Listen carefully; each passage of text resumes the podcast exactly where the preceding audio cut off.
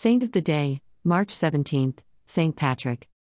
St. Patrick of Ireland is one of the world's most popular saints.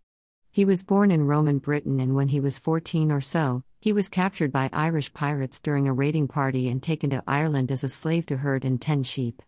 At the time, Ireland was a land of druids and pagans, but Patrick turned to God and wrote his memoir, The Confession.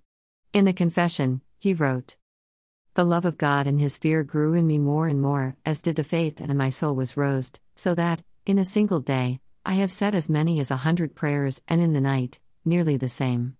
I prayed in the woods and on the mountain, even before dawn. I felt no hurt from the snow or ice or rain. Patrick's captivity lasted until he was 20, when he escaped after having a dream from God in which he was told to leave Ireland by going to the coast. There he found some sailors who took him back to Britain and was reunited with his family. A few years after returning home, Patrick saw a vision he described in his memoir. I saw a man coming, as it were from Ireland. His name was Victoricus, and he carried many letters, and he gave me one of them. I read the heading, The Voice of the Irish. As I began the letter, I imagined in that moment that I heard the voice of those very people who were near the wood of Foclut, which is beside the western sea, and they cried out, as with one voice, We appeal to you, holy servant boy, to come and walk among us. The vision prompted his studies for the priesthood. He was ordained by Saint Germanus, the bishop of Auxerre, whom he had studied under for years, and was later ordained a bishop and sent to take the gospel to Ireland. Patrick arrived in Slane, Ireland on March 25, 433.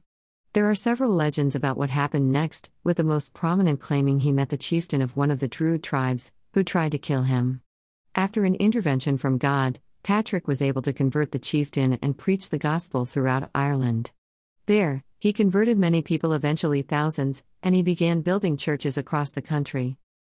He often used shamrocks to explain the Holy Trinity, and entire kingdoms were eventually converted to Christianity after hearing Patrick's message.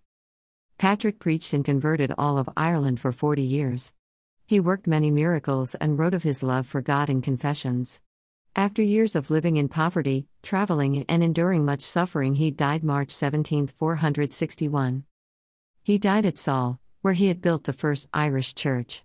He is believed to be buried in Down Cathedral, Downpatrick. His grave was marked in 1990 with a granite stone. In his footsteps. Patrick was a humble, pious, gentle man, whose love and total devotion to and trust in God should be a shining example to each of us.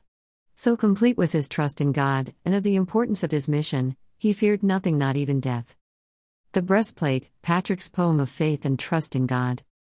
Christ be within me, Christ behind me, Christ before me, Christ beside me, Christ to win me, Christ to comfort and restore me, Christ beneath me, Christ above me, Christ inquired, Christ in danger, Christ in hearts of all that love me, Christ in mouth of friend and stranger.